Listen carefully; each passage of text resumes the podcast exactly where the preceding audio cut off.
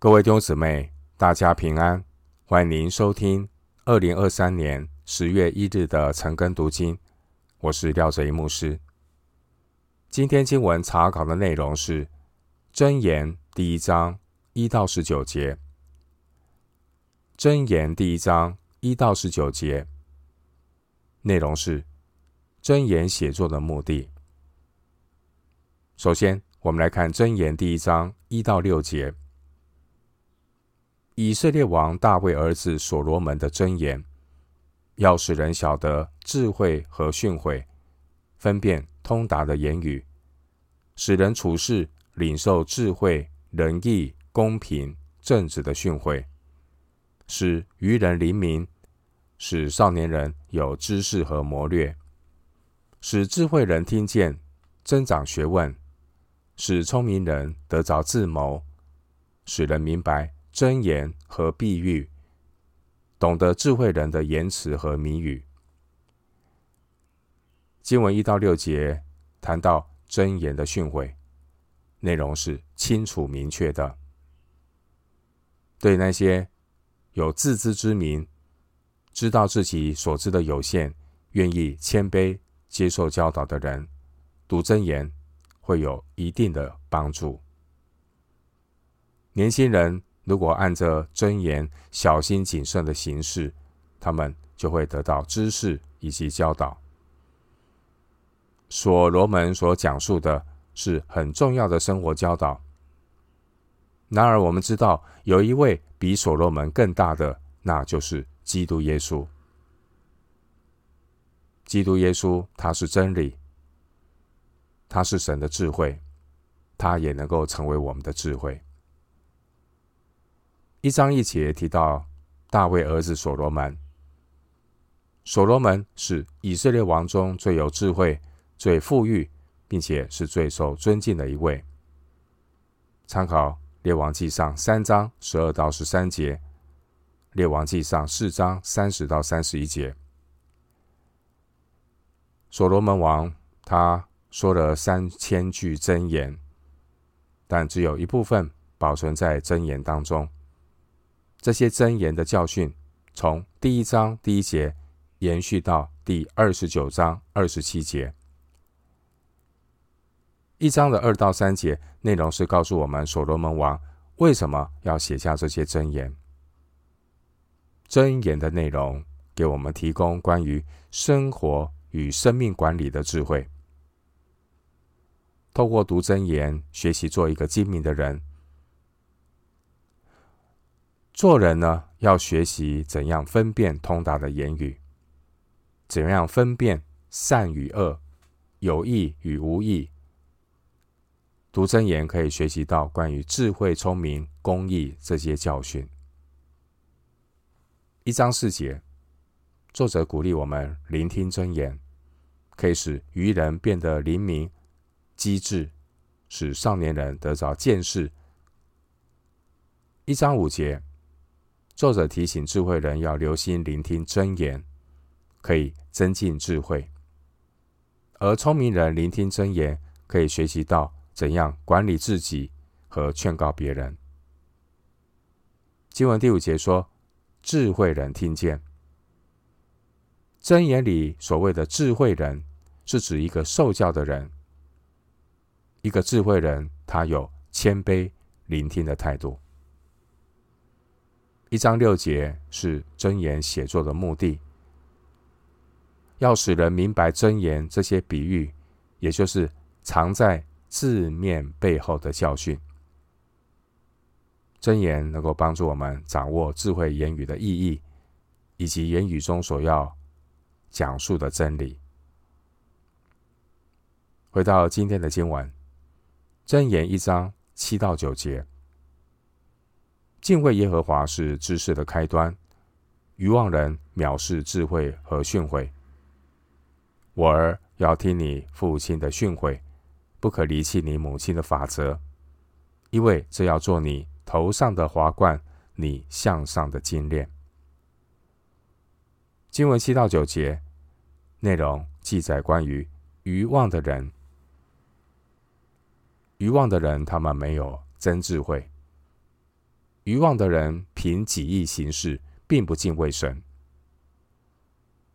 愚妄的人骄傲任性，藐视智慧。但是智慧人却是以神的真理和命令为荣耀。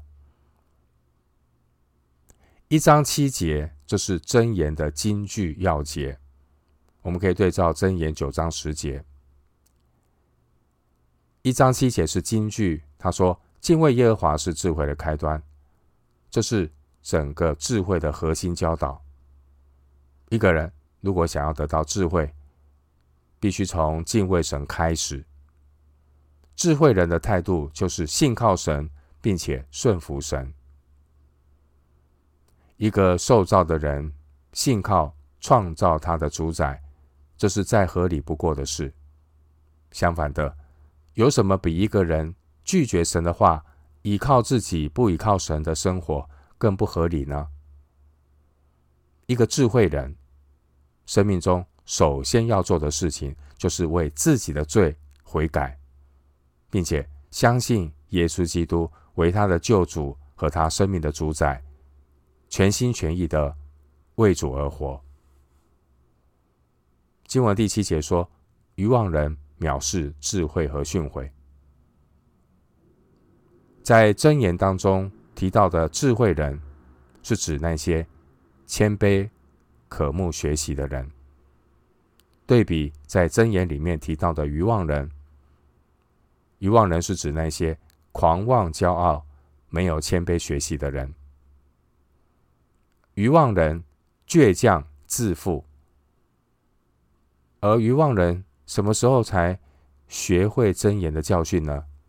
有可能是经历挫折和痛苦之后，愚妄人才可能学到做人要谦卑的功课。一章八节说：“我儿要听你父亲的训诲，不可离弃你母亲的法则。”一章八节这句话是箴言前面七章主要的句子。表示箴言前面七章的内容，主要是父母向儿子所说的话，因此“我儿”这个用语出现了大概十五次。在箴言前面七章的经文中，我们听见做父亲的心声。所谓天下父母心，总是希望儿女能够过上美好的生活。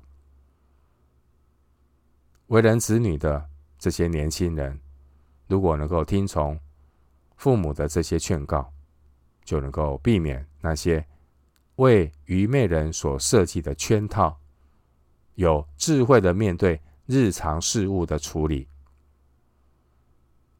弟兄姐妹，为人子女的，他们生活形式受到父母亲的影响，近前的父母带来好的影响。尤其是近前的母亲所带来的影响。历史上许多伟人之所以能够成为伟人，和他们从小受到母亲谆谆教诲有关。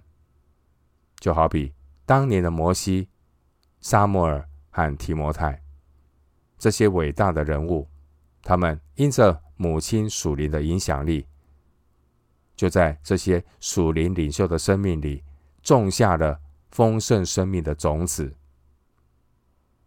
又好比奥古斯丁、牛顿以及热心侍奉主的卫斯理兄弟，他们的母亲在家里是以爱的律和基督徒的见证作为他们日常的指引和感召，这也是他们日后之所以有伟大成就的原因。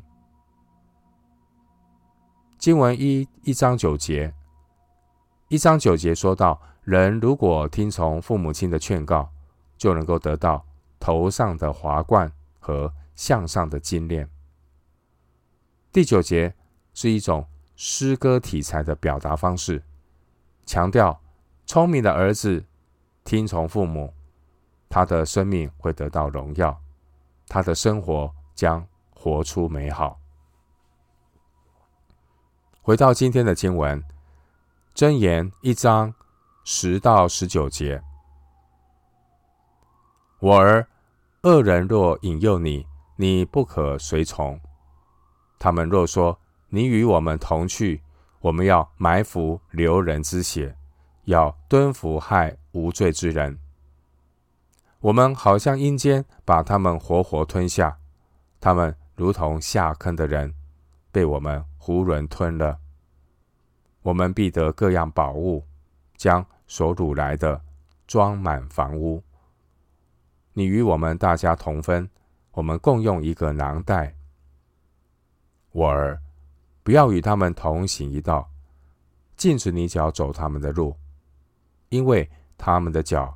奔跑行恶，他们急速流人的血，好像飞鸟网罗射在眼前，人不躲避。这些人埋伏是为自流己血，蹲伏是为自害己命。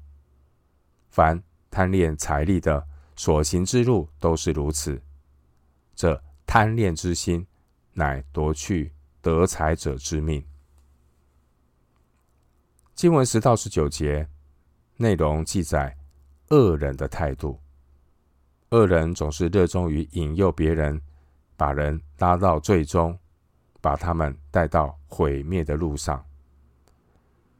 罪人的习性就是喜欢结伴犯罪，而这样的人要为自己的罪承担刑罚。箴言提醒年轻人要谨慎。千万不要与那些恶人同流合污，不要说他们所说的话，更不要做他们所做的事。年轻人会有同才压力，想要被同才认同，因此就很容易冲动做事。箴言提醒：不要与恶人结伴，人心险恶，那些。涉世未深的年轻人太单纯，很容易被恶人陷害。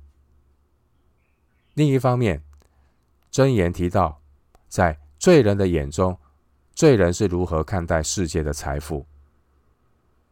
其实，世界的财物都是身外之物，但世上有多少人，他们因为过度看重这些世上的财物，甚至呢，出卖他们自己的灵魂。犯下毁灭性的错误，而犯罪的人总是会存着侥幸的心理，以为犯罪不会有事，还会给自己带来好处。然而，罪恶之路就如同下坡路，让人在沉沦的道路上控制不了自己，越陷越深。如果年轻人想要躲避罪恶道路所带来，永远的毁灭，那他就必须要远离罪，远离罪恶的道路。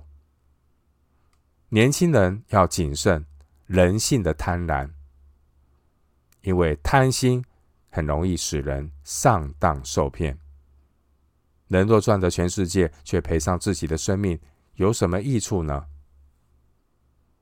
一章十节提醒年轻人要留意，不要交到坏朋友。第一章从第十节到第十九节，很生动的描述被恶人引诱、交友不慎的过程。弟兄姐妹，箴言警告我们：现实生活中确实存在各种邪恶的引诱。属神的儿女必须学会勇敢的向罪恶说不，并且是。不厌其烦的向罪恶说不，不要让魔鬼有机可乘。一章十一节，箴言生动描述那罪恶引诱人的过程。经文十一节说，这些引诱人犯罪的恶人，他们很会勾引人与他们同流合污。因此，一个属神的人自己要警醒。千万千万不要被诱惑。一章十二到十四节提醒我们，有一些人因为厌烦日复一日单调的生活，因此就想要做一些离经叛道的事情，结果是一步错，步步错。当一个人的内心没有来自神满足的喜乐，他的心就很容易躁动，很容易受到世界的引诱。经文一章十五到十六节，这是来自父母智慧的警告，提醒为人子女的不要受诱惑，要远离这些诱惑的恶人，越远越好。